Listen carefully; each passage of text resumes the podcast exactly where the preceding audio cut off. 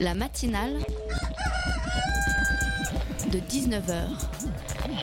Et bah, c'est une émission qui parle de société, politique, euh, Culture alternative. On va aussi parler de sport, euh, de gens dans la rue. et l'actualité en règle générale. On va peut-être parler des corbeilles à linge pas en osier d'Auvergne. voilà, il y aura, il y aura des invités. Sociologues, des invités chercheurs. Les invités ne diront que des choses intelligentes. Ça va peut-être s'étriper un peu de temps en temps, mais La matinale de 19h, du lundi au jeudi jusqu'à 20h sur Radio Campus Paris. Émouvant, puissant, le discours de Meryl Streep a suscité de nombreuses réactions hier soir à la cérémonie des Golden Globes. L'actrice récompensée pour l'ensemble de sa carrière s'en est prise au futur président des États-Unis, Donald Trump, sans jamais prononcer son nom. Mais c'est quoi Hollywood de toute façon demande-t-elle. Seulement des gens qui viennent d'un peu partout, répond l'actrice. Puis elle a pris des exemples dans la salle. Elle rappelle que Sarah Jessica Parker vient de l'Ohio, Ryan Gosling du Canada, Nathalie Portman est née à Jérusalem. Avant de demander où sont leurs actes de naissance, une référence évidente au 45e président des États-Unis qui prendra ses fonctions dans 10 jours. Autre moment fort de son discours quand elle rappelle comment Donald Trump s'est moqué d'un journaliste handicapé du New York Times et à quel point ça lui a brisé le cœur. Réaction de Donald Trump ce matin, il dit ne s'être jamais moqué de personne et que Meryl Streep est une pro Hillary. En tout cas, une chose est sûre, Hollywood est en effet un lieu peuplé d'étrangers mais dont, on, dont se fichent les électeurs de Donald Trump. Seuls 10% des Américains vont au cinéma de façon hebdomadaire. Alors peut-être une mission euh, pour le Hollywood des années Trump sera d'attirer à nouveau les gens qui ne vont pas au cinéma pour leur parler tolérance, de diversité et d'ouverture d'esprit. La matinale de 19h, le magazine de Radio Campus Paris. Bonsoir à tous, c'est parti pour une heure de matinale jusqu'à 20h. Il fait nuit dehors, mais nous allons tenter de vous éclairer un peu depuis notre studio au programme ce soir du cinéma politique. On va parler de jeux vidéo politiques dans la première partie de l'émission à l'occasion de l'exposition Overgame qui se tient jusqu'au 15 janvier à la Maison des Métallos dans le 11e. Le jeu vidéo peut-il être politique? Nous en parlerons avec nos invités. Dans la deuxième partie, on va quitter nos studios près de Bastille pour aller parler d'un café associatif dans le 14e arrondissement. Il fête ses 11 ans, nous allons parler festivités, mais surtout tenter de comprendre ce qu'est un café associatif avec quelqu'un qui sait bien comment cela fonctionne. Dans cette matinale, on ira aussi sur le parvis de Notre-Dame parler de la faim euh, dans le monde avec Leslie, puis Anna viendra nous parler de Neruda, un poète sénateur communiste traqué après la Seconde Guerre mondiale euh, dont un film lui est consacré. C'est une formation au premier secours comme il en existe depuis des années. Par les habits, vous allez y arriver, non? La différence, les volontaires sont beaucoup plus nombreux. Les gestes de base, les gestes qui sauvent, Le premier bras comme ça, et là, après on tourne. mais pas seulement. Désormais, les volontaires sont immergés dans une situation de type attentat. Dites-moi ce que vous voyez exactement. Alors là, là, il y a au moins 7-8 personnes sur le trottoir qui sont au sol, elles baignent dans leur sang, tout est renversé. Et ce sont bien ces attentats qui ont déclenché les dizaines de milliers d'inscriptions de volontaires dans les casernes de pompiers. Simulation virtuelle d'attentats pour apprendre à prévenir les risques et adopter les bons gestes, c'est l'un des outils brièvement présentés dans un sujet du JT de TF1. La réalité augmentée, les simulations et les jeux vidéo sont de nouveaux outils au service du message politique. Ici, il est question de la gestion des risques attentats, mais il peut aussi s'agir de simuler une crise écologique ou économique. Jusqu'au 15 janvier, à la Maison des Métallos, dans le 11e, se tient l'exposition Overgame Jeux vidéo, les scènes alternatives, une exposition dédiée aux jeux vidéo conçue par les créateurs indépendants autour de thématiques politiques, citoyennes et sociétales. Une exposition qui a ouvert un débat très intéressant sur, je cite, l'engagement politique et une réflexion sociale au travers du jeu vidéo que nous allons essayer de prolonger un peu euh, ce soir ici avec Laurent euh, Checola. Bonsoir. Bonsoir. Vous êtes ancien journaliste au Monde, organisateur de la Media Jam de Mediapart et fondateur de Label Game, un label indépendant de jeux vidéo. Avec nous également Olivier Moko, bonsoir. Bonsoir. Vous êtes spécialiste de jeux vidéo politiques, chercheur et concepteur de jeux. Vous êtes notamment l'auteur de jeux vidéo hors de contrôle paru aux éditions Questions théoriques. Euh, et avec moi pour évoquer ces sujets, euh, Xenia de la rédaction. Salut Xenia. Bonsoir. Alors, comme l'illustrait le, son euh, d'intro, euh, les serious games et plus spécifiquement les jeux vidéo politiques sont-ils destinés, vont-ils entrer de plus en plus euh, dans notre quotidien, Laurent Checola Alors, bah, on l'espère. En tout cas, là, ce qu'on entendait dans l'extrait, on est plus dans, ce qui relève de la simulation. C'est-à-dire que on va apprendre par, par le jeu vidéo, par des mécaniques de jeu, à simuler une situation. Donc ça peut être euh, ce qu'on a, a entendu, donc euh, une situation de crise grave. Ça peut être aussi de la gestion politique. Euh, je suis président, qu'est-ce que je fais très, très concrètement je, je suis dans une centrale nucléaire, comment j'organise ça? Mais c'est vrai que le sens des jeux politiques, c'est aussi de de prévenir et de, et de donner envie aux gens de s'engager dans des causes. Donc on est plus sur, sur un jeu avec du contenu que, qu'une volonté de simuler euh, une, ce qui est censé être une réalité. Quoi. Euh, c'est quoi euh, le, là où les principales différences entre un jeu politique à proprement parler et les jeux vidéo peut-être plus classiques que tout le monde connaît comme GTA ou Candy Crush par exemple Olivier Moko bah, J'aurais presque tendance à dire que tous les jeux vidéo sont politiques. Tous les jeux vidéo font de la politique autrement, mhm. parfois sans s'en rendre compte. On pense à la politique dans un Call of Duty où on incarne un Américain qui va lutter contre les forces du mal. Ces forces du mal, c'est souvent les mêmes, russes, parfois moyen-orientales. Voilà, souvent euh, pas comme eux, et contre la liberté.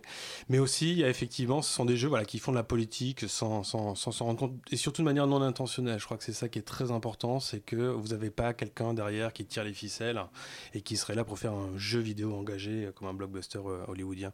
Là, non, on est dans le jeu vidéo politique, il y a cette volonté de euh, partager un point de vue, d'essayer de faire prendre conscience de problématiques euh, sociales, euh, industrielles, économiques, bref, qui traversent le débat public en fait. Mais, vous dites que dans tous les jeux vidéo il y a de la politique, ça veut dire que même dans GTA par exemple, vous, pouvez voir...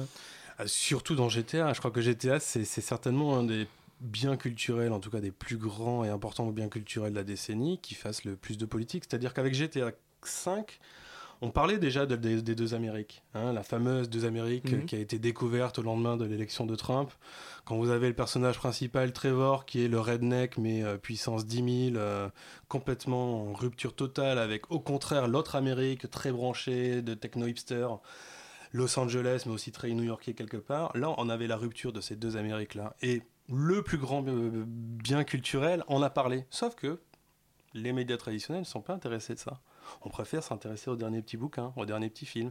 Et quand vous avez une œuvre qui va toucher des millions de personnes qui posent cette question plusieurs années avant, c'est dommage de ne pas considérer justement qu'ils font de la politique. Vous trouvez que la question des jeux vidéo est maltraitée euh, dans les médias? Bah, ça dépend quels médias, bien entendu. Euh, il y a des médias qui en traitent. Après, dans les médias très généralistes, ça évolue, hein. les mentalités évoluent. C'est-à-dire, pendant longtemps, c'était violent le jeu vidéo, ça rendait addict c'était un peu bêta quand même. Hein. Mm. On ne s'avouait pas trop joueur, on ne s'avouait pas trop concepteur. Maintenant, on commence à réaliser qu'il y a déjà un marché, que finalement il y a des contenus, qu'il y a une pluralité de jeux vidéo. Et quel est le vrai but d'un jeu vidéo ah, D'un jeu politique, pardon? Bah, le, but peut être multiple, mais euh, en tout cas, ce qui serait problématique, je pense, c'est de dire on veut à tout prix euh, faire passer un message dans le jeu vidéo. Enfin, on a un message à faire passer et, euh, et la mécanique de jeu est juste au service du message qu'on veut faire passer. Il faut que ce soit beaucoup plus subtil parce que sinon le joueur n'est pas dupe. Et ce que disait Olivier est très juste, c'est que souvent c'est l'inverse, c'est qu'il y a de l'impensé. On pense créer une mécanique de jeu qui est totalement neutre, et tous les jeux de gestion sont, sont un exemple. Par exemple, un, un SimCity où on vous dit bah, créer une mégalopole à un million de personnes et on vous dit que c'est ça le but normal pour une mégalopole d'avoir euh, des commerces partout, euh, des industries partout et de pas veiller au bien-être des, juste des, citoyens de base et ben en fait ça s'est induit en fait dans les mécaniques donc on ne peut pas y échapper. Et quel est le public cible de ces jeux? Il y a un public cible bah, déjà? on, espère en tout cas. Et, euh, justement, euh, tout le, tout le, les, tous les non-joueurs qui, qui, pourraient euh, avoir une conscience politique ou, ou, juste un regard critique sur la société devraient pouvoir trouver ce, dans ces types de jeux-là bah, quelque chose de nouveau qui leur donnerait envie de, de s'accrocher à ce, à ce média. Quoi. Ouais, juste pour, pour rappel, l'âge moyen du, du, joueur quand même commence à, à évoluer. C'est plus qu'un ans. On est plus aux alentours de 37, 35, 40 en fonction justement des rapports, avec une répartition homme-femme assez équilibrée malgré mmh. tout. Hein. C'est pas qu'un jeu de mec. Hein. Euh, voilà, c'est tout le monde à peu près joue. Et on se rend compte finalement qu'un citoyen sur quatre euh, paye pour, pour jouer aux jeux vidéo dans les 12 premiers pays du monde. Hein. C'est pas rien comme stat, c'est une personne sur quatre. Donc potentiellement, les jeux politiques peuvent toucher bah, ces joueurs qui sont aussi citoyens, adultes, qui consomment d'autres médias et qui s'intéressent à la politique. Il y a quand même une forte discrimination des femmes, j'ai entendu parler, dans les jeux vidéo. Et donc, ce jeu vidéo est vraiment pour tout le monde. Il n'y a aucun problème et aucun harcèlement des femmes dans les jeux politiques.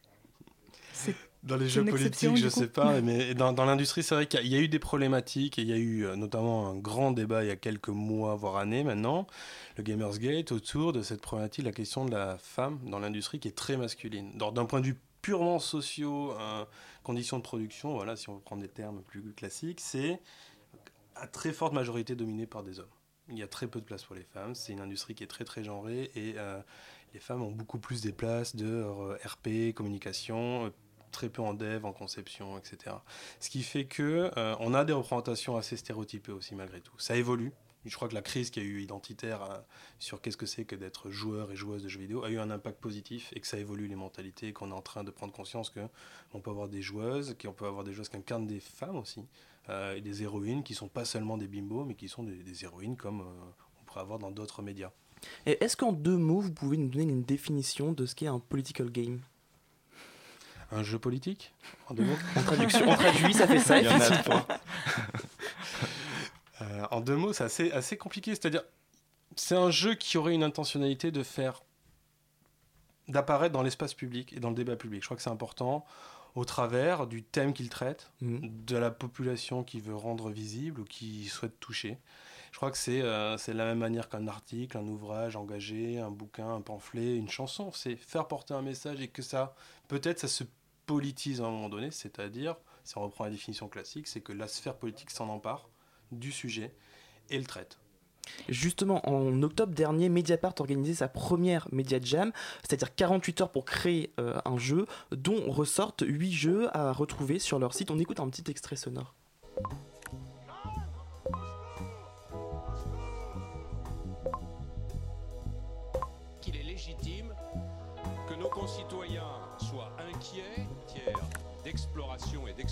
De gisements. Le cul des vaches euh, est aujourd'hui à la disposition de tous. Sinon, vous et, votre sale corporation voyeuriste et vendeuse de papier. L'écologie, ça suffit. Ça suffit. Ça suffit.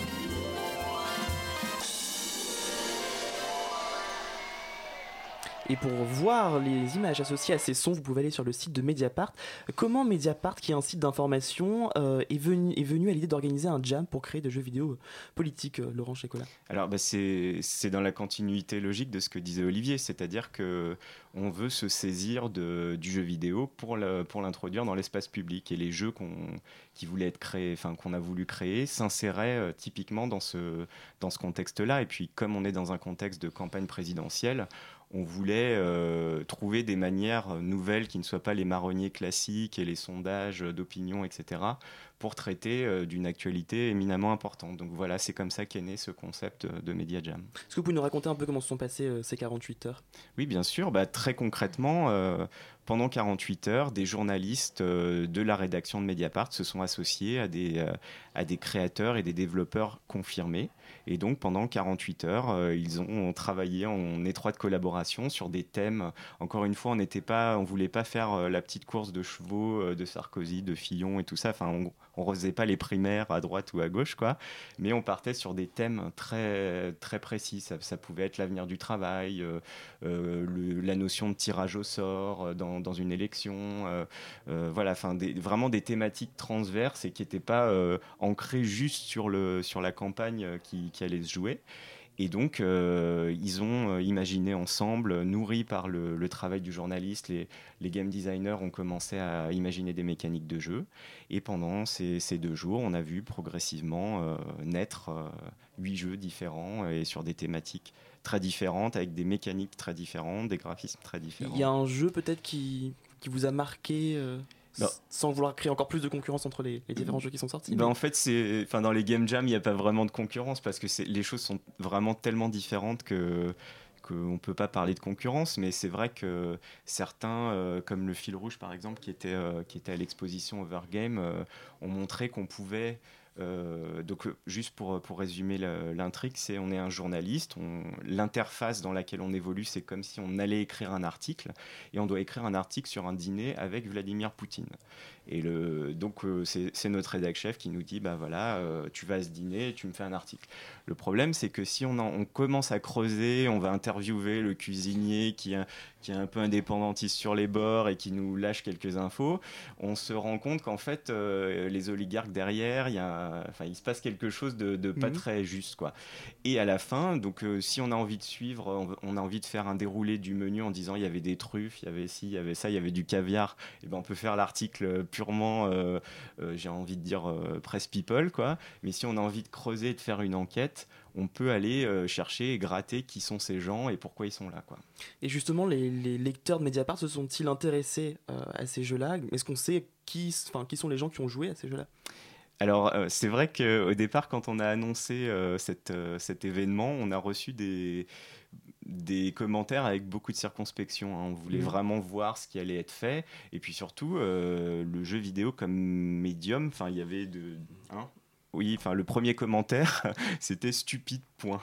voilà, donc euh, beaucoup de circonspection. Mais euh, je pense qu'à la fin, en montrant euh, que, ben, avec très peu de temps, on arrive à avoir un rendu comme ça, parce que, les, encore une fois, les développeurs sont vraiment confirmés et le, tout le travail qui d'alimentation des journalistes derrière fait qu'on on a quand même des objets qui sont vraiment originaux. Quoi. Donc, donc malgré ces, réticences, je pense qu'elles ont été effacées si les, personnes ont joué au jeu.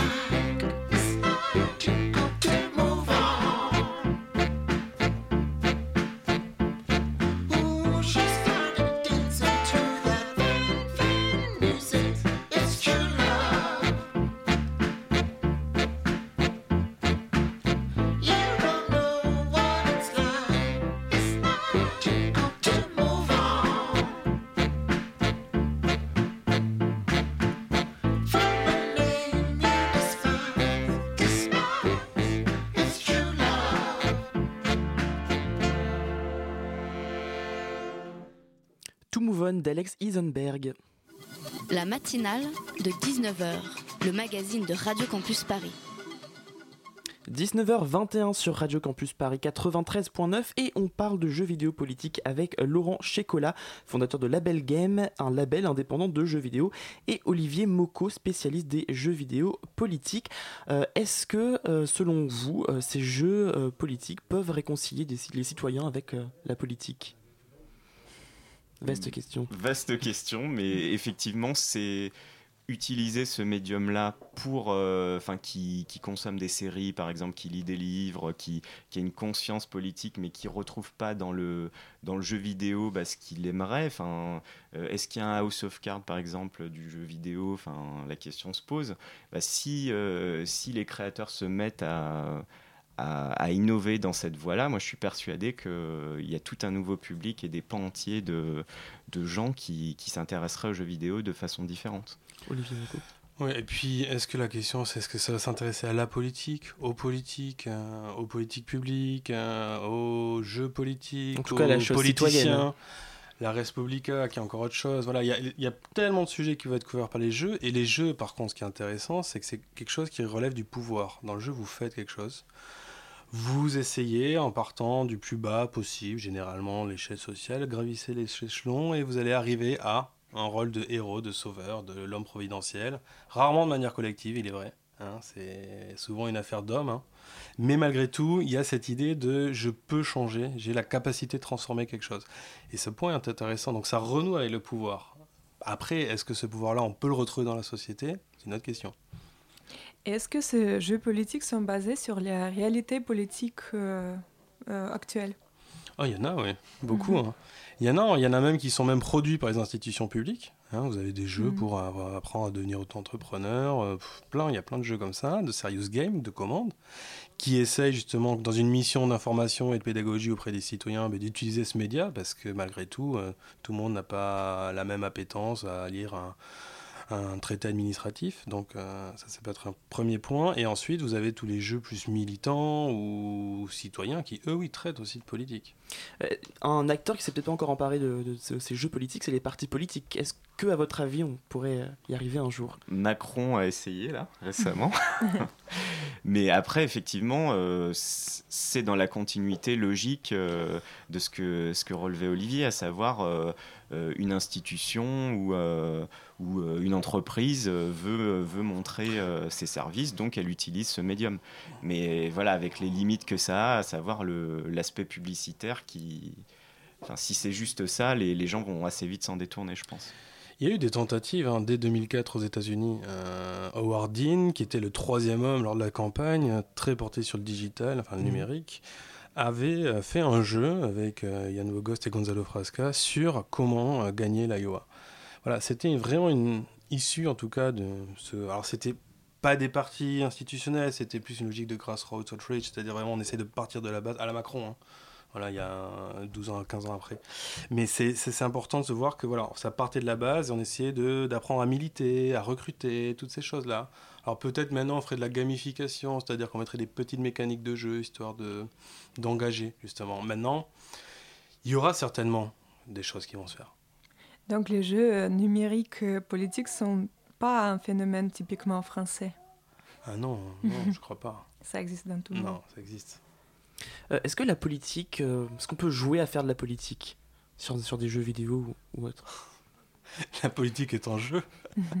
non, mais c'est fondamentalement, c'est un jeu. C'est-à-dire que euh, le game design actuel des institutions est fait de telle sorte que on délègue le pouvoir tous les X années à un gamer, qui est le citoyen, dont la mécanique de jeu est relativement simple, c'est mettre un vote dans une urne, etc. À l'inverse, d'autres sont là pour... Et ça va définir qui a le pouvoir, qui peut l'exercer. C'est des mécaniques de jeu. hein. Les constitutionnalistes sont des game designers. Donc oui, on joue à la politique. Et après, il y a le travail d'acteur, d'acteur studio, je suis l'homme providentiel qui va vous sortir du marasme, bla bla bla. Bon, ça c'est super sympa à faire en jeu en fait. Parce qu'il n'y a pas grand chose à faire. C'est simple pour nous. La politique est donc un jeu. Est-ce qu'on peut imaginer qu'un jour ces jeux vidéo politiques euh, soient de qualité graphique euh, et animée euh, comparable un jour à ce qu'on peut voir euh, comme dans GTA par exemple ou dans des grands, grands best-sellers de jeux vidéo? Alors, le, le photoréalisme, c'est un peu un fantasme euh, justement de la réalité. Mm. Mais c'est vrai qu'avec des jeux beaucoup plus allégoriques, enfin. euh, il y a un jeu qui s'appelle, dont on n'a pas encore parlé, qui s'appelle Papers, Please, où vous incarnez un douanier en fait qui, dans un pays dystopique, qui doit déterminer s'il laisse passer telle ou telle personne. Et en fait, à part graphiquement, le jeu est, enfin, c'est, il reprend une esthétique euh, de vieille console, donc on n'est pas du tout dans du photoréalisme. Mais pourtant, l'expérience vécue est d'une force euh, inouïe parce qu'on va être face à des gens qui, qui espèrent un ailleurs et nous, on a le pouvoir de leur donner euh, cet accès à cet ailleurs ou pas. Donc, c'est pas le, l'aspect graphique qui, dans ce type de jeu, est l'élément le plus important, je pense. Est-ce qu'il y a des freins financiers aujourd'hui importants au développement de- des jeux politiques? C'est, c'est- je, je pense que c'est le principal, c'est le principal frein à, l'éclosion de ce, type de jeu. Même si, euh, maintenant les outils de, création de jeux sont pas, sont, pas ce qui est de plus élevé, mais, euh, ne pas avoir par exemple d'éditeur qui peut mettre en avant ce, type de production fait que bah, ces jeux peuvent être euh, relégués à des jeux amateurs et ne pas se retrouver sur les plateformes de choix. Il y a aussi la censure, enfin il y a une censure réelle des plateformes type Apple Store où euh, tout contenu un peu euh, politique est euh, enlevé. Ça euh, veut dire qu'il n'existe pas aujourd'hui d'applications euh, de jeux vidéo politiques? On en trouve, on en trouve certaines, mais, mais c'est vrai qu'avec tous ces freins là qu'on qu'on vient d'évoquer rapidement, euh, je pense que les derniers jeux dont on parle ont 2-3 ans. Quoi. Enfin, Papers, Please, euh, This War of Mine, euh, c'est un jeu où, on- où l'on incarne le point de vue, euh, on est dans une guerre, mais on incarne le point de vue du civil et pas du guerrier, ce qui, est, ce qui est innovant, ce, ce changement de perspective. Mais, mais c'est vrai que des jeux comme ça, avec un tel impact et qui ont connu aussi un succès, un succès d'estime et de- et d'audience, sont, sont très rares. Est-ce que vous pouvez conseiller des jeux politiques les plus tendances à nos écouteurs? Alors, Olivier, tu as une Pour playlist? Euh, Moins un. ouais, Papers, Please, euh, très clairement pour le côté grand public, et GTA 5, encore une fois, avec une lecture politique. Les deux, en fait, de grand écart. Pour revenir à votre question de tout à l'heure, qui est Mhm. très importante, qui est très importante, parce qu'on fait souvent la référence au cinéma, Hollywood des années 30, Mhm. 20-30, qui se syndiquent, qui, qui militent énormément. On a eu aussi hein, des dérives hein, du cinéma par des régimes totalitaires, qui a aussi donné du cinéma politique euh, les moins glorieux possibles. Mais quoi qu'il en soit, qui a structuré ce genre-là. Et puis en France, on a aussi cette tradition euh, de films engagés. Maintenant, qu'est-ce qu'un jeu politique quand on, on a un marché qui est international C'est quoi? De quoi on parle? Est-ce qu'on va parler de nos petites problématiques franco-françaises? Est-ce qu'on parle déjà de nos problématiques européennes? Hein, On commence à réfléchir. Est-ce qu'on parle à un niveau euh, mondial, etc. C'est voilà, c'est là, il est là la vraie question, c'est que c'est un média qui a besoin de se distribuer et de se diffuser sur plusieurs pays. Donc, qu'est-ce que de quoi on parle? De quoi peut-on parler réellement qui fasse ciment en fait? Euh, dernière question peut-être euh, sur le, besoin de la recherche. Vous parlez de- des jeux vidéo euh, comme vraiment un objet de recherche, hein, vous c'est votre cas. Est-ce qu'il manque des chercheurs dans ce domaine-là, dans l'étude des jeux vidéo? Comme on pourrait en avoir pour le, pour Ah, le cinéma, avez- la alors, musique Il manque pas tant de chercheurs que de structures en fait. Bon, en France, c'est toujours difficile de faire émerger des, des champs académiques. Euh, on a des associations telles que l'Observatoire des, normes- des mondes numériques en sciences humaines, l'OMNSH, hein, qui s'est bah, depuis plusieurs années attelé à ça, essayer de fédérer. Donc oui, il faut faire de la recherche, mais aussi de la recherche, on va dire, euh, théorique, mais aussi de la recherche développement. Il faut essayer de structurer ces départements-là. Maintenant, faire dialoguer des départements d'infocom, de sciences politiques, de sociaux, de- de- d'informatique, c'est c'est pas évident.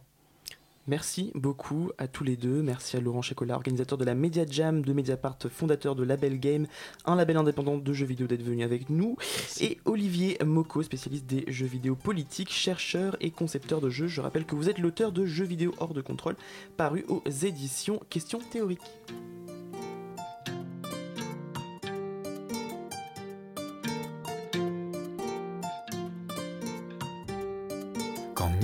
Serons au temps des cerises, les guerres signoles, les merles moqueurs, les belles auront la folie en tête et les amoureux du soleil au cœur. My hand in your hand.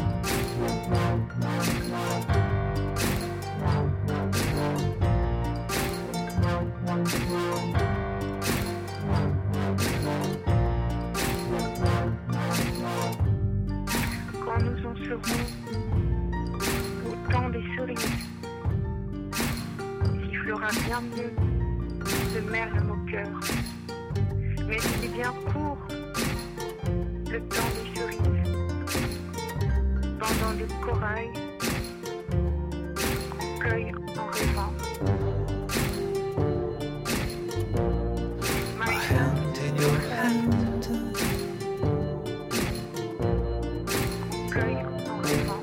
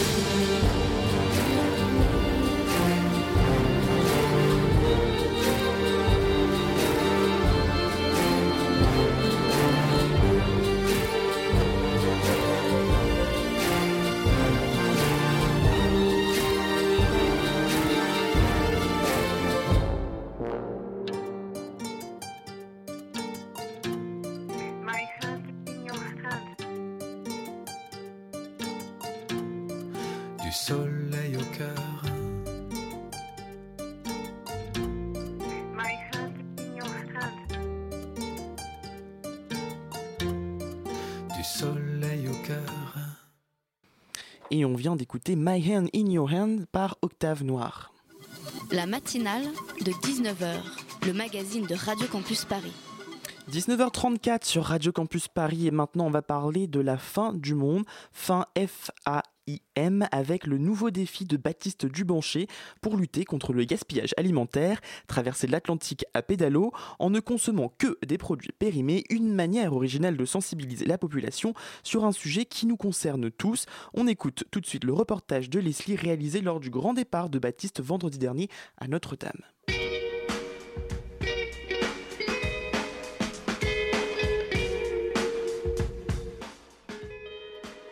Le concept, c'est de pédaler de Paris à New York, effectivement, en mangeant uniquement de la nourriture qui est destinée à la poubelle ou dont la date est dépassée pour euh, la traversée de l'Atlantique en pédalo. Donc, dans un premier temps, bah, l'idée, c'est de sensibiliser à l'ampleur du gaspillage alimentaire et, euh, et d'apporter des solutions. La première solution proposée, c'est justement le fait de, de supprimer les DLUO, Euh, les DLO, c'est toutes les petites dates où il y a marqué à consommer de préférence avant le sur un produit. Et euh, bah, à titre d'exemple, voilà, j'ai un, kilo de riz sur le pédalo où il est indiqué à consommer de préférence avant euh, 2006. Donc 11 ans plus tard, je peux encore le manger et euh, voilà, ça, ça va pas me, va pas me rendre malade.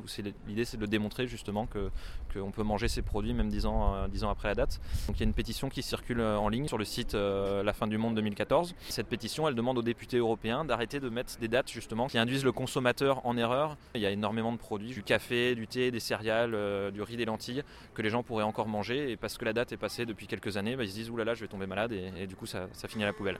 Est-ce que le but c'est avant tout d'interpeller les députés européens ou c'est surtout euh, interpeller la société civile? C'est les deux, en fait, si ça pouvait marcher au niveau européen, euh, ce serait génial parce qu'il y aurait même plus à sensibiliser les gens après sur ces deux dates. Euh, il y en aurait plus qu'une, donc euh, ce serait beaucoup plus simple. Mais, euh, mais après, si ça, ça marche pas, bah, c'est aussi bien de- de- d'expliquer aux gens voilà, qui, peuvent réfléchir, sentir par eux-mêmes les aliments et prendre des décisions responsables à la maison et puis de ne pas jeter aussi chez eux. Donc, après, le plus gros gaspilleur en, Europe, c'est quand même le consommateur, plus que les grandes surfaces, plus que l'agriculture, plus que l'industrie.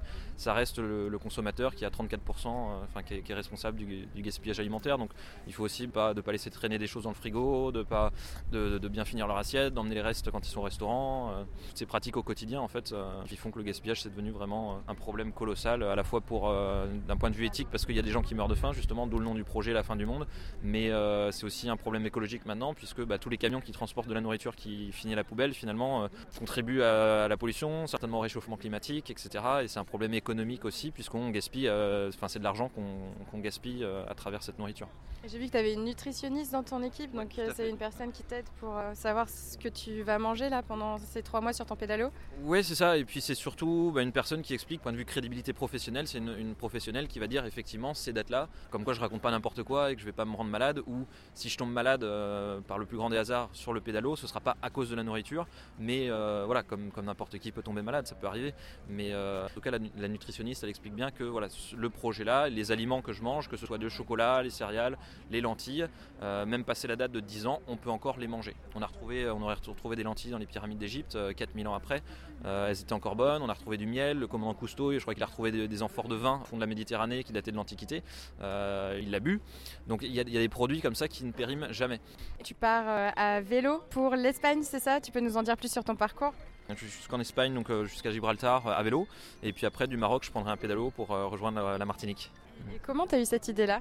L'idée c'était justement de, proposer une solution pour réduire le gaspillage alimentaire et, euh, et comment communiquer en fait sur euh, la suppression des dates. Sinon, en mangeant de ces produits-là, après j'aurais pu rester renfermé chez moi à manger que des produits euh, dont la date est dé- dépassée.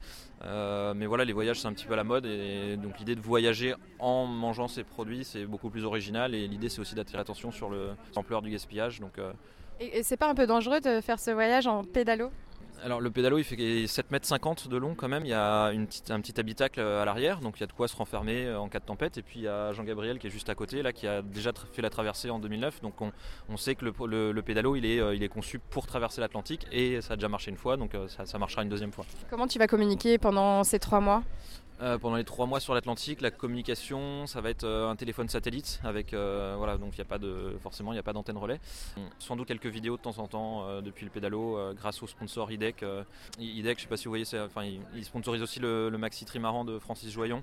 Pour ton arrivée, il y a quelqu'un qui t'attend là-bas à New York Comment ça se passe? Ouais, j'ai plusieurs assos, enfin plusieurs contacts à New York, mais euh, donc on, va organiser quelque chose après. Mais bon, a pas, enfin pour le moment il n'y a rien de prévu parce que je ne connais pas la date exacte de l'arrivée. Dernière question, comment toi tu t'es intéressé à ce sujet-là? Pourquoi c'est devenu ton cheval de bataille? Quand je bossais dans la restauration rapide euh, pendant mes études, euh, c'est vrai que à ado je me posais pas du tout ce genre de questions. Je suis devenu végétarien en, en bossant dans, dans la restauration rapide justement, et puis euh, et puis petit à petit voilà j'avais envie d'en faire euh, de, de plus en plus quoi, sur, euh, sur cette thématique. Qu'est-ce que tu penses de la mission de Baptiste? Je suis très admirative, c'est c'est très très courageux. Après, en tant qu'ami, euh, et on est plusieurs dans ce cas, c'est vrai qu'on a des petites euh, inquiétudes et c'est bien normal. On imagine euh, mal de nos jours euh, trois mois seul au monde au milieu de, de l'océan, mais euh, après, je pense qu'une fois qu'il sera parti, on pourra le suivre au quotidien et on sera rassuré, et on sera hyper content qu'il l'ait fait et, et très fier de lui. C'est courageux de traverser, euh, tout ça tout seul euh, pour une super cause. Merci à Leslie pour son reportage. La matinale de 19h, le magazine de Radio Campus Paris. du lundi au jeudi jusqu'à 20h. De retour dans les studios de Radio Campus Paris, il est 19h40. Il y a 11 ans naissait le Moulin à Café. Si vous avez l'habitude de sortir rive droite, on vous invite à traverser la Seine dans le 14e arrondissement. On vous parle ce soir de ce café associatif, un projet qui regroupe déjà 1300 adhérents. Et pour nous en parler, une voix que vous connaissez peut-être si vous écoutez Radio Campus Paris tous les lundis à 21h, car c'est Eddy qui est avec nous. Salut Eddy. Salut. Euh, outre Yumi, que nos auditeurs connaissent bien, j'en suis sûr, tu es aussi responsable du Moulin à Café euh, depuis trois ans, si j'ai bien compris. C'est ça, ouais. Euh, et avec moi pour cette deuxième partie, celle que l'on remercie toujours à l'antenne car elle coordonne cette émission, mais que l'on entend plus rarement, Marion de la rédaction. Salut Marion. Bonsoir. Euh, alors, qu'est-ce qui t'a intéressé en rejoignant euh, cette association, Eddy? Euh, plein de trucs. hein. Après, moi, je connais, j'étais déjà adhérent du, du lieu et je le fréquentais avant de devenir salarié. Mhm. Il y a eu une ouverture de poste, une création de poste sur un truc comme ça. Euh, clairement, moi, c'est un intérêt d'abord parce que je voulais faire quelque chose dans le social, si tu veux. Après, j'ai une formation pour gérer un lieu associatif euh, de ce type-là, donc euh, j'ai voulu associer les deux et bah, je connaissais le café et il y a une bonne ambiance, donc c'était parfait. De, de tout rassembler en même temps, toutes les, les valeurs que je peux porter. Alors, est-ce que tu peux nous expliquer en quelques mots euh, qu'est-ce qu'un café euh, associatif? Euh, ça serait prétentieux d'expliquer un café associatif parce que on est tous, on est assez nombreux en France et tous très différents. Donc le, le principe de base, c'est juste monter un, un café et Mhm. de le labelliser association. Donc euh, ça veut dire euh, a priori faire quelque chose plutôt autour du social, construit avec des habitants, avec des bénévoles du coup, puisqu'on est une association et avec un système de subvention qui te permet aussi d'avoir euh, peut-être des, prix plus attractifs pour des gens qui n'ont pas forcément trop d'argent. Disons que je pense que le café associatif, c'est un café de lien social en fait, de création de lien social entre les gens. Et euh, après, chacun adapte son, modèle. Nous, on va être très large. C'est un modèle assez général. Après, sur Paris, il va y avoir le Café Zoïde, par exemple, dans le 18e, où c'est plus euh, pour les enfants. Voilà, ça va dépendre après de ce que tu veux faire avec les gens qui le montent. Et justement, est-ce qu'on peut revenir un petit peu sur, euh, sur l'histoire du café? Est-ce que c'est un, besoin euh, des, habitants du quartier? Co- Comment, comment s'est- se fait sentir ce besoin? Comment s'est créé le café? En fait, il y a une zone, euh, donc là, on, est, on est à Pernetti, et là on est implanté, si tu veux, à la base c'est, c'était une ZAC, et il y avait euh, la mairie qui voulait réurbaniser un peu tout ça, refaire euh, des grandes tours, euh, un truc pas très joli. Il y a une asso du quartier qui s'appelle Urbanisme et Démocratie, avec d'autres assos qui se sont réunis un peu en disant, bah non, nous on voudrait un, truc sympa avec un jardin partagé, peut-être une grande place, et il y avait un, lieu, un local en fait, qui était dédié à une structure associative, et du coup en parallèle d'autres habitants se sont réunis pour eux juste se concentrer sur le projet café associatif. Et euh, ça s'est fait en 2003 ou 2004, quelque chose comme ça. Donc 3-4 ans avant le, le- que le lieu, on, ait les, les clés du lieu. Et en 2006, du coup, euh, le collectif d'habitants, d'habitants, on, a on leur a dit, bah voilà, vous avez les clés, allez-y, foncez. Ils étaient un peu penauds, quoi. Ah ouais, en fait, ça y est, c'est bon, c'est, parti. Et euh, donc ouais, ça, ça vient des habitants qui voulaient un, lieu pour, pour avoir un lien un peu fédérateur dans- entre les gens du quartier. Habitants créateurs euh, du coup, est-ce qu'ils sont toujours là, ces créateurs de- du lieu? Mais euh, ouais, alors certains sont là depuis le début et sont euh, toujours au conseil d'administration, donc en- encore dans les, les- les habitants diri- qui dirigent le projet. Après, dans nos adhérents, ouais, c'est les mêmes depuis. Enfin, c'est les mêmes, non, ça, ça change, mais il y en a qui sont là depuis 11 ans, effectivement, et qui viennent quasiment tous les jours depuis 11 ans, ou qui ont commencé à fréquenter le lieu quand ils travaillaient. Aujourd'hui, ils sont retraités, ils viennent beaucoup plus souvent. Donc euh, c'est toujours le- les, les mêmes qui dirigent le projet, et, euh, parce que même quand t'es pas, quand t'es pas au CA, si t'es adhérent, tu Mhm. as quand même euh, ton mot à dire lors de l'assemblée générale. Donc euh, ouais, ouais, ils sont toujours, c'est toujours les mêmes. Et ce qui est plus intéressant, c'est qu'il y en a d'autres qui se greffent. D'ailleurs qu'au fur et à mesure, on a des gens qui habitent dans, le- qui arrivent dans le quartier. ouais. Et voilà, je sais pas, ils débarquent d'un autre arrondissement, d'une autre ville, et ils trouvent ce lieu et ils se l'approprient aussi parce que dès que tu deviens adhérent, c'est ton lieu, quoi. Et qu'est-ce qu'on peut manger de bon en venant Ah chez bah, vous tout, ouais, c'est, euh, une- Alors, en fait, on a trois, on est cinq salariés, donc tu as trois personnes en cuisine, donc une cuisinière et euh, deux commis. Mhm. Donc on est sur un- une restauration, euh, voilà, de, de type vraiment restaurant. hein. On fait du, du fait maison, on essaye de faire euh, au maximum du bio et de l'équitable. C'est pas, c'est pas, là, ça n'est pas à 100% parce que sinon le plat serait pas à 4,50€. Mais du coup, on va avoir une ce qu'on appelle une cuisine fraîche, maison, quotidienne, de saison. Euh, donc euh, tu mangeras pas, euh, en ce moment, on n'aura pas des melons à te proposer par exemple, mais euh, c'est une cuisine, je dirais, ce que tu peux manger un peu chez toi. hein. C'est blanquette de veau, ça va être du, poulet, ça va être de. Voilà, après, on essaye aussi de tendre vers les trucs un peu plus originaux. On va faire du végétarien au moins une fois par semaine, avec toujours une option végétarienne tous les jours. Donc c'est voilà, c'est ce- si tu veux, c'est ce qu'on va trouver dans les, les paniers AMAP ou les choses comme ça, quoi. Et alors, qui sont les gens qui viennent euh, justement euh, manger en fait euh, Est-ce que c'est des gens qui travaillent autour et qui viennent juste prendre leur déjeuner? Quel type de public vous recevez? Le midi, tu dis? Pour Ouais, les repas exemple, du midi? ouais. bah, Le midi, ouais, ça va être euh, pas mal de, de gens qui bossent. Enfin, non, en fait, ça va d'abord être pas mal d'habitants en premier lieu. Donc, euh, ceux qui. euh, on est un restaurant, donc ça fait une sortie, ils vont au resto. Ils vont discuter avec leurs voisins parce qu'on est des grandes tables où en fait tout le monde est assis l'un à côté de l'autre. Et euh, du coup ça va être vraiment les habitants mais aussi effectivement des gens qui vont bosser dans le coin qui vont apprécier la- l'aspect famille hein, c'est un peu une grande famille et parce que si tu viens et que t'es pas branché associatif ou, lien social euh, très vite tu vas pas revenir. Mais on a quand même certains qui du coup bossent dans le quartier et apprécient la démarche et du coup ouais eux ils viennent euh, le midi. Après sur les après-midi c'est vraiment les habitants retraités les étudiants un petit peu aussi. Et le soir ça va dépendre des animations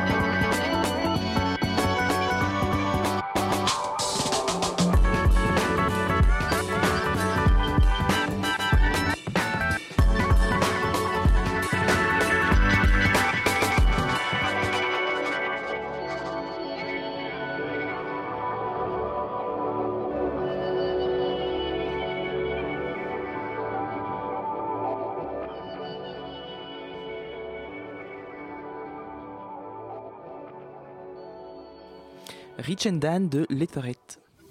La matinale de 19h, le magazine de Radio Campus Paris. 19h49 et nous sommes de retour pour cette dernière partie de matinale, toujours avec Eddy pour parler du moulin à café. Et une question importante, euh, combien ça coûte de venir manger euh, au moulin à café? Ben, ça dépend si tu es adhérent ou si t'es pas adhérent déjà. Donc on a un système, donc on, on disait là tout à l'heure qu'on a 1300 adhérents sur l'année. Donc ça c'est Mhm. parce que euh, voilà, les gens qui adhèrent à l'asso, après on peut venir au café sans adhérer, il n'y a pas du tout, du tout de problème. Nos animations étant gratuites. hein. euh, ouais voilà, mais euh, voilà, on a des animations tous les soirs et tous les, tous les jours. Donc en fait c'est des animations gratuites et les gens peuvent venir sans adhérer. Donc euh, si tu es adhérent, tu peux payer 4,50€ ton plat, euh, 2€ euros ton dessert, 1,50€ ta soupe. En gros, on n'a pas de principe de menu, tu prends ce que tu veux. hein. Mhm. si tu veux venir juste prendre une soupe, il n'y a pas de souci. Et quand tu n'es pas adhérent, que tu es de passage, c'est euh, 6, 6 euros le plat et je crois que c'est 2 2,50 le dessert. L'adhésion étant à 12 euros à l'année, c'est pas non plus excessif. Donc après, voilà, c'est euh, en fonction de ce que tu veux. Si tu viens prendre un café dans la journée, tu payes 1,20€, euh, un thé 1,50€. Voilà. Après, c'est globalement en dessous des tarifs des autres euh, structures, enfin des autres bars, mais c'est juste parce qu'on est justement ce café, on a cet aspect associatif. Quoi. Et justement, que devient l'argent euh, qui est dépensé chez vous? Eh ben, on fait des stock options et puis euh, non, non. Euh, Je le savais. bah, en gros, il faut savoir que le- la restauration finance en gros 50% de notre budget. Après, on a 10%, c'est des adhésions, et le reste, c'est de la subvention. Donc, euh, ce que ça finance, euh, quand tu viens manger chez nous, bah, déjà le- les, les achats pour euh, pouvoir vous nourrir. Et bah, j'avoue, après, les salaires, hein, une partie de mon salaire et des autres salariés, évidemment. ça, Vous êtes cinq salariés, On c'est est ça 5, voilà, c'est ça. Et du coup, bah, ça- en gros, si tu veux, ça va faire partie du budget. Donc, ça va être le plus grosse dépense, évidemment, les salaires, et après, le- les achats de nourriture. Puis oh, les, les autres trucs à droite à gauche pour les animations, le loyer, des trucs assez euh, simples finalement, quoi. Et alors justement, parce qu'on on fait pas que manger euh, au Moulin à Café, euh, j'ai vu sur votre site que vous proposez énormément de choses. Euh, Du coup, il y a des contes, vous accueillez la ruche qui dit oui, des sessions de jam, du soutien scolaire, des cours de tai chi, des ateliers d'écriture, des cours de gym. Euh, je vais pas tous les citer parce qu'il y en a vraiment beaucoup. Euh, du coup, comment ça se passe? Ces gens-là viennent bénévolement Ouais. donner des cours euh, Ouais, c'est ça. le- en fait, on, on a trois types d'interventions. Donc, tu as les assos partenaires qui viennent faire des choses. Donc, par exemple, sur des conférences ou des projections de documentaires, ils viennent un peu animer la soirée. On va avoir Bon, nous aussi, on propose des trucs. On a une animatrice, donc on va proposer des activités à droite à gauche avec les enfants notamment. Et, euh, et les habitants, les usagers qui viennent. Un musicien, il vient. En fait, on a le principe d'un lieu tremplin, si tu veux. C'est-à-dire que tu viens euh, dans, le, dans le lieu un peu pour tester un spectacle, que ce soit du théâtre ou du concert. Donc les gens viennent sans demander de rémunération, quelle qu'elle soit, parce que justement, ils savent que c'est un peu pour tester leur truc et qu'après, ils pourront peut-être le proposer à des salles qui payent. Nous, on n'a pas les moyens de payer. Donc ouais, c'est du, du bénévolat et on a une programmation qui est complète jusqu'au mois de mai parce qu'on a beaucoup de demandes, parce que justement, voilà, il y a une certaine reconnaissance au bout d'un moment et on est obligé de trier sur le volet, quoi. Et, juste, vous avez, vous avez fêté vos 11 ans, du coup, euh, c'est quoi les festivités euh, prévues euh, à cette occasion? Ben, j'avoue que cette année, on a fait un peu tranquille, parce que l'année dernière, c'était les 10 ans, on s'est un peu pris la tête et c'était un peu lourd à organiser. Là, cette année, on, se l'ajoute à la cool. Et euh, donc, demain, on a une, animation de décoration des vitrines du café, parce que c'est des grandes baies vitrées, en fait, avec une asso partenaire, euh, Personne Image, qui fait de l'accompagnement euh, au handicap via de l'art. Et donc là, ils vont venir un peu décorer le- les vitrines. Et sinon, bah, on a une rétrospective des 11 dernières années en photo vidéo jeudi soir. Et samedi, chorale, la chorale du dé qui vient avec un gâteau d'anniversaire et qui sera distribué gratuitement et un concert le soir euh, pour euh, danser jusqu'à 22h30. J'allais dire le bout de la nuit, mais non, non. Donc, si vous avez faim et vous avez envie de danser, c'est le rendez-vous samedi soir. Une dernière question, euh, Marion Oui, justement, 11 ans, euh, ça commence à faire un petit bout de chemin. Euh, C'est quoi les perspectives? Est-ce que vous avez des projets, des envies pour euh, l'année à venir? Euh, continuer à exister, déjà, c'est pas mal parce que euh, avec, la, bon projet. avec la baisse des subventions et tout ça, on essaye de voir comment on peut s'autofinancer au maximum. Donc, c'est euh, tendre vers l'autofinancement un peu encore plus. Après, en termes de projet d'animation, euh, on va essayer de s'orienter plus sur des trucs de parent sur la parentalité et euh, d'inclure un peu plus les parents et les enfants en même temps parce qu'on a les deux publics, mais pas forcément tout le temps en même temps. Et puis, euh, continuer, voilà. à- faire et proposer une restauration fraîche quotidienne euh, d'une qualité irréprochable et, euh, euh, voilà continuer si tu veux aussi à, euh, étendre le projet on reçoit beaucoup de porteurs de projets qui ont les mêmes, envies que nous et après 11 ans on sait les conseiller bah, je pense que ouais qu'il y en ait encore plus euh, partout dans Paris et ailleurs euh, c'est un, objectif global et à long terme pour tous Merci beaucoup, Eddy. Euh, je Merci rappelle que tu es responsable du Moulin à Café dans le 14e arrondissement avec de nombreuses festivités donc prévues entre le 10 et 14 janvier. Joyeux anniversaire à vous. Merci. Et puis, euh, bien sûr, dans une heure en direct dans Yumi, comme chaque lundi sur cette antenne.